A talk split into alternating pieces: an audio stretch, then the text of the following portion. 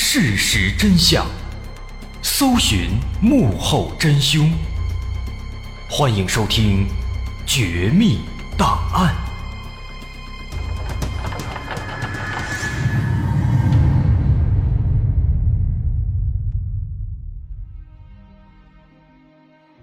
还原事实，探索真相。欢迎继续关注《绝密档案》，我是大碗。上节咱们说到，徐苏平疾病发作死亡之后，他的尸体不见了。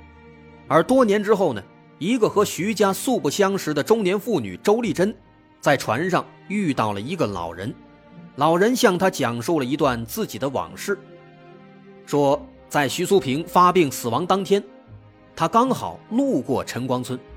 听到路边的坟墓里传来了呻吟声，于是就走过去扒开坟头，撬开了里面的棺材。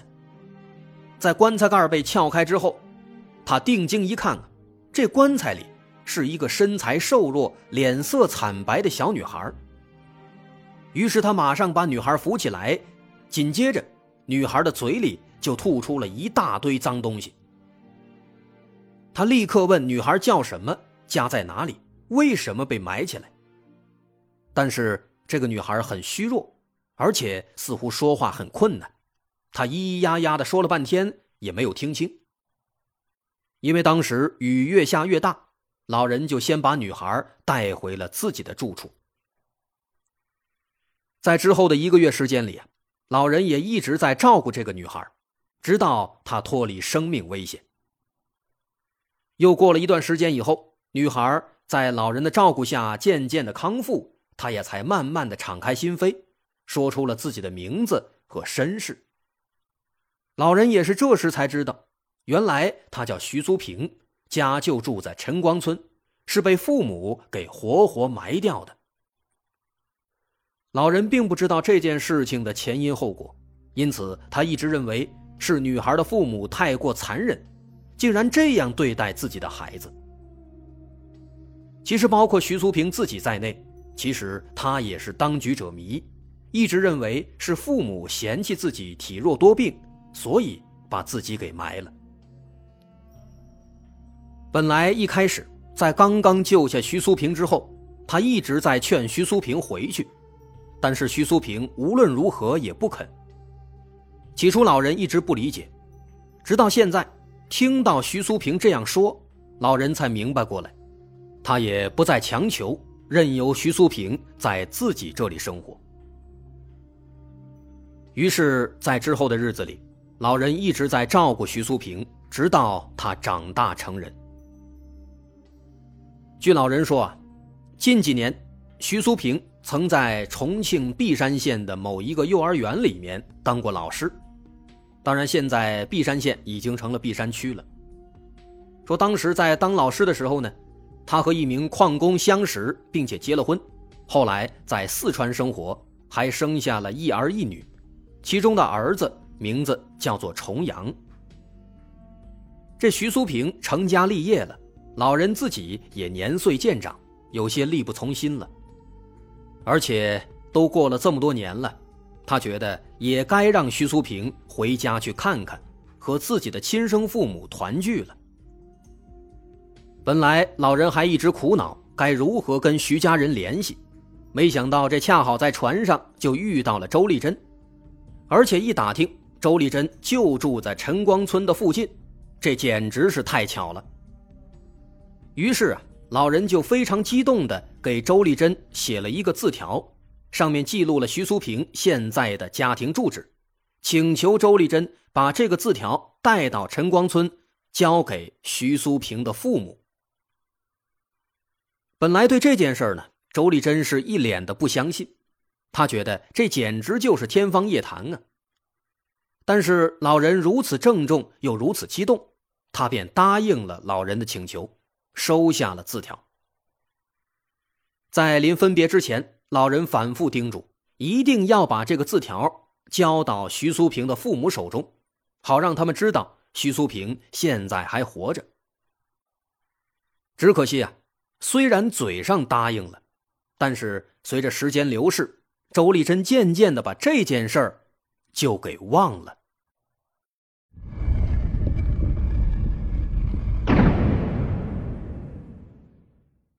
其实周丽珍对老人的故事本来也是不怎么相信的，他认为如果这事儿是真的，你希望人家和亲人团聚，那你自己去打听不就全都解决了吗？明明知道对方住在晨光村，为什么还要让中间人给带信儿呢？这显然是没有太大诚意呀。所以周丽珍一直觉得这个老人他的脑袋可能有点问题，所以本来把这件事儿呢也就没有太放在心上。而且当时从四川探完亲回来之后，周丽珍就直接去广州打工了，这一去就是两年时间。两年都没有回来，这期间坎坎坷坷，那纸条的事情早就被他抛在脑后，忘了个一干二净。本来那张字条确实被他保存起来了，如果看到字条，他还能记得这件事情。但是后来呢，不知道是什么时候、什么原因，这张字条被他弄丢了。字条一丢，他就更想不起来了。直到后来。从广州打工回来，又过了两三年，一个非常偶然的机会啊，在和邻居闲聊时，有人聊到了，说陈光村有一个徐苏平，三十几年前夭折了，后来尸体不翼而飞。听到这儿，周丽珍才猛然想起来当年老人说过的那些事情，这才发现原来那真的是确有其事，这才想起来。自己还有一个帮忙送信的任务，可是当他回去去找那张字条时，却发现无论如何也找不到了，这才意识到自己把字条给弄丢了。他努力的回忆字条上到底写了都有什么内容，但因为他不怎么识字，想了半天也想不起来，只记得在上面好像有一个山字，但是只有这一个字。是完全不够的。自己当年答应那个老人家要把字条送到，可如今字条不见了，上面的内容自己也不知道。那么自己要不要把这件事情去告诉徐家呢？周丽珍非常纠结。一方面，不知道徐苏平是否真的被那个老人收养了，毕竟这关乎一条人命啊。万一这件事情是老头胡说的。没准自己还成了从犯了，末了被徐家人怪罪。另一方面呢，徐家因为女儿夭折已经很伤心了，万一这个消息不真实，白白给了人家希望，那自己心里面也过意不去。在这样的纠结中，他又犹豫了很长时间，就这样一直到了二零一一年七月十号，直到这一天，他才终于下定决心。把这个事情告诉徐家。不出所料啊，在得知了姐姐可能还活着的消息之后，徐航平极为激动，也极为相信。他回忆说，当年在姐姐下葬时，刚刚死亡两三个小时，那皮肤都还是软的。如果真的是死了，皮肤早就僵住了。正因如此。面对周丽珍的一番话，徐航平坚信不疑。不过呀，眼下有一个十分严肃的问题：周丽珍说的是有鼻子有眼，但是他却拿不出证据。那张最关键的字条被他弄丢了。一些比较理性的朋友一直在劝徐航平，说这件事啊真假未知，还是先不要抱太大期望。否则，期望越大，失望越大呀。但现在的关键问题是如何得知周丽珍说的到底是真是假呢？其实从情理上讲，大家都觉得这周丽珍和我们素不相识，应该没有必要骗我们。可尽管如此，都说百人百姓，千人千面，为慎重起见，徐家人联系到了当地媒体。希望媒体能够帮助来验证这些消息。媒体在得知这件事情之后啊，非常热心，请来了测谎专家和心理咨询师，打算对周丽珍展开催眠和测谎测试。对此，周丽珍满口答应了，她希望尽可能的能帮上一些忙，毕竟是自己把纸条弄丢了，如果没丢，可能姐弟二人早就已经团聚了。最终的测谎结果也显示，周丽珍确实没有说谎。那么这也就意味着，如果当年那个老人他也没有说谎，那徐苏平一定还活着。这个结果让徐家人更加激动了。于是紧接着，周丽珍又接受了催眠测试，希望通过催眠唤起她的深度记忆，回想起那张字条上到底写了什么。在催眠医生将周丽珍催眠之后啊，周丽珍的记忆的确也在慢慢的复苏。他想起来，那张字条被一个吸毒的瘾君子给抢走了。那个瘾君子是为了抢钱，抢走了周丽珍的钱包，那张字条就在钱包里。但是字条上到底写了什么呢？因为周丽珍认识的字不多，她始终记不起来。只记得那上面有一个“山”字，于是这个情况让徐家再次陷入了悲伤当中。这该如何寻找呢？不过，经过催眠，周丽珍还回忆起了另外一些可能有用的消息。他想起当时那个老人好像姓洪，而且老人还说过。说徐苏平曾经在重庆璧山县当过幼儿园老师，周丽珍也记得在字条上有一个“山”字嘛。如此一来，那么字条上写的有可能就是璧山县。这样的话，也许可以在璧山县找一找姓洪的人家，说不定啊可以找到那个老人，甚至有可能直接找到徐苏平。然而实际情况。再次让他们失望了。在璧山县警方的帮助下，他们在当地的户籍档案中进行搜索，却并没有找到符合条件的姓洪的老人，也没有找到徐苏平。他们甚至把老人说的徐苏平的儿子重阳的名字也放进去搜索，但是也没有找到。此时，大家开始怀疑，有没有可能是周丽珍提供的消息不够准确呢？这也是有可能的，毕竟老人当时说徐苏平结婚之后生活在四川，但是璧山属于重庆，这是有冲突的。但倘若果真如此，那么寻找徐苏平的难度将会变得更大。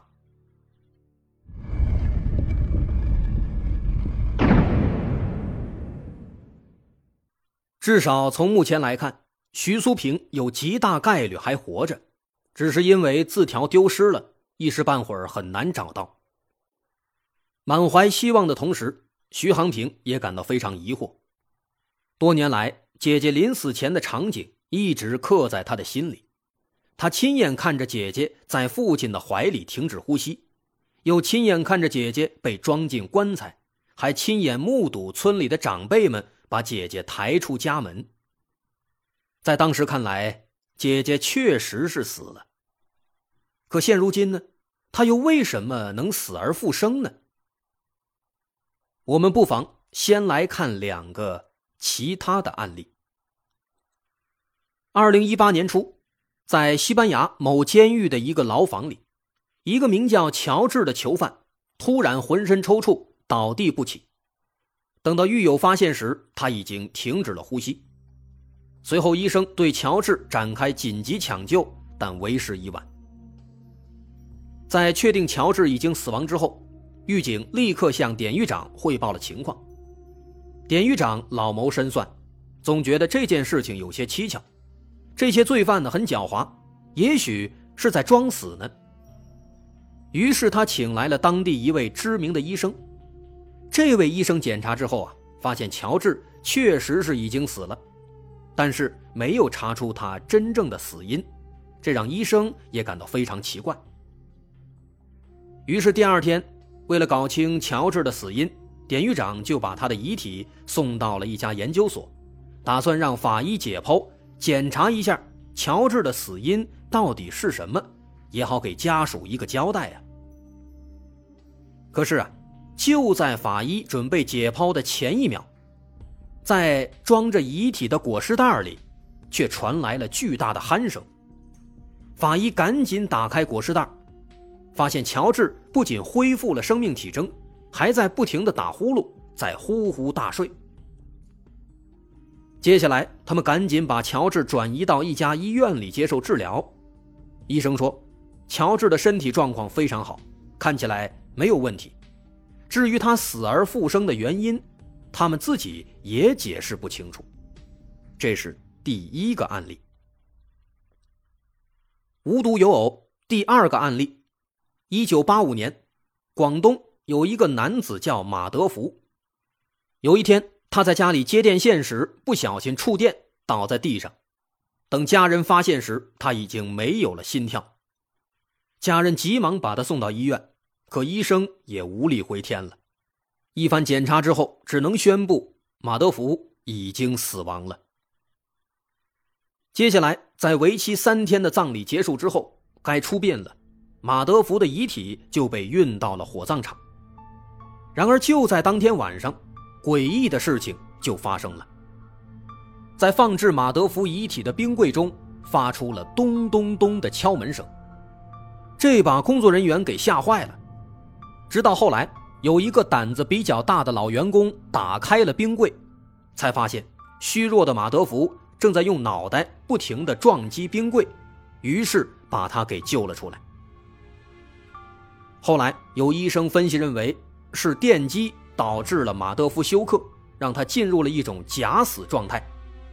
也幸亏他福大命大，在火化的几个小时以前提前醒了过来，不然的话他有可能就被活活烧死了。那么现在看来，不管是乔治。马德福还是徐苏平，他们遇到的应该都是一样的情况。对于徐苏平死而复生，媒体和徐航平一起去咨询了相关领域的医生。医生表示，人死亡的标准是脑死亡，表面上的呼吸停止和心跳停止，并不意味着人真的死了。当时徐苏平可能的确出现了假死现象，在那个年代，尤其又在乡村。大家普遍缺乏医学常识，当时徐家请来的也只是村里的赤脚医生，专业度不够，很容易造成错误的判断。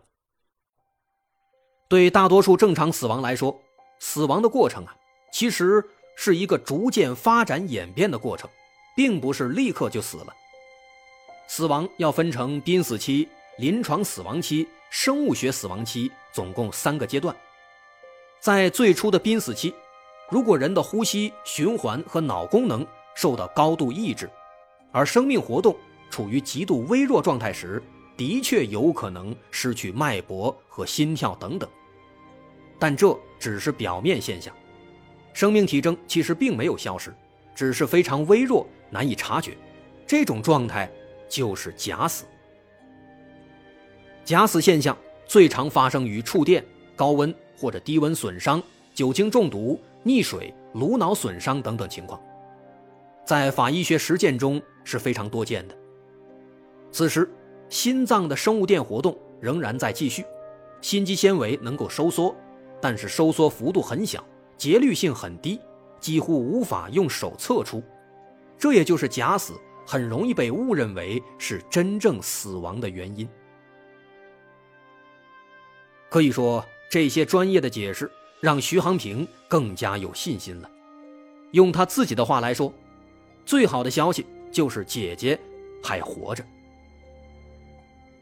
但即便如此，以现在的情况来说，要找到徐苏平犹如大海捞针。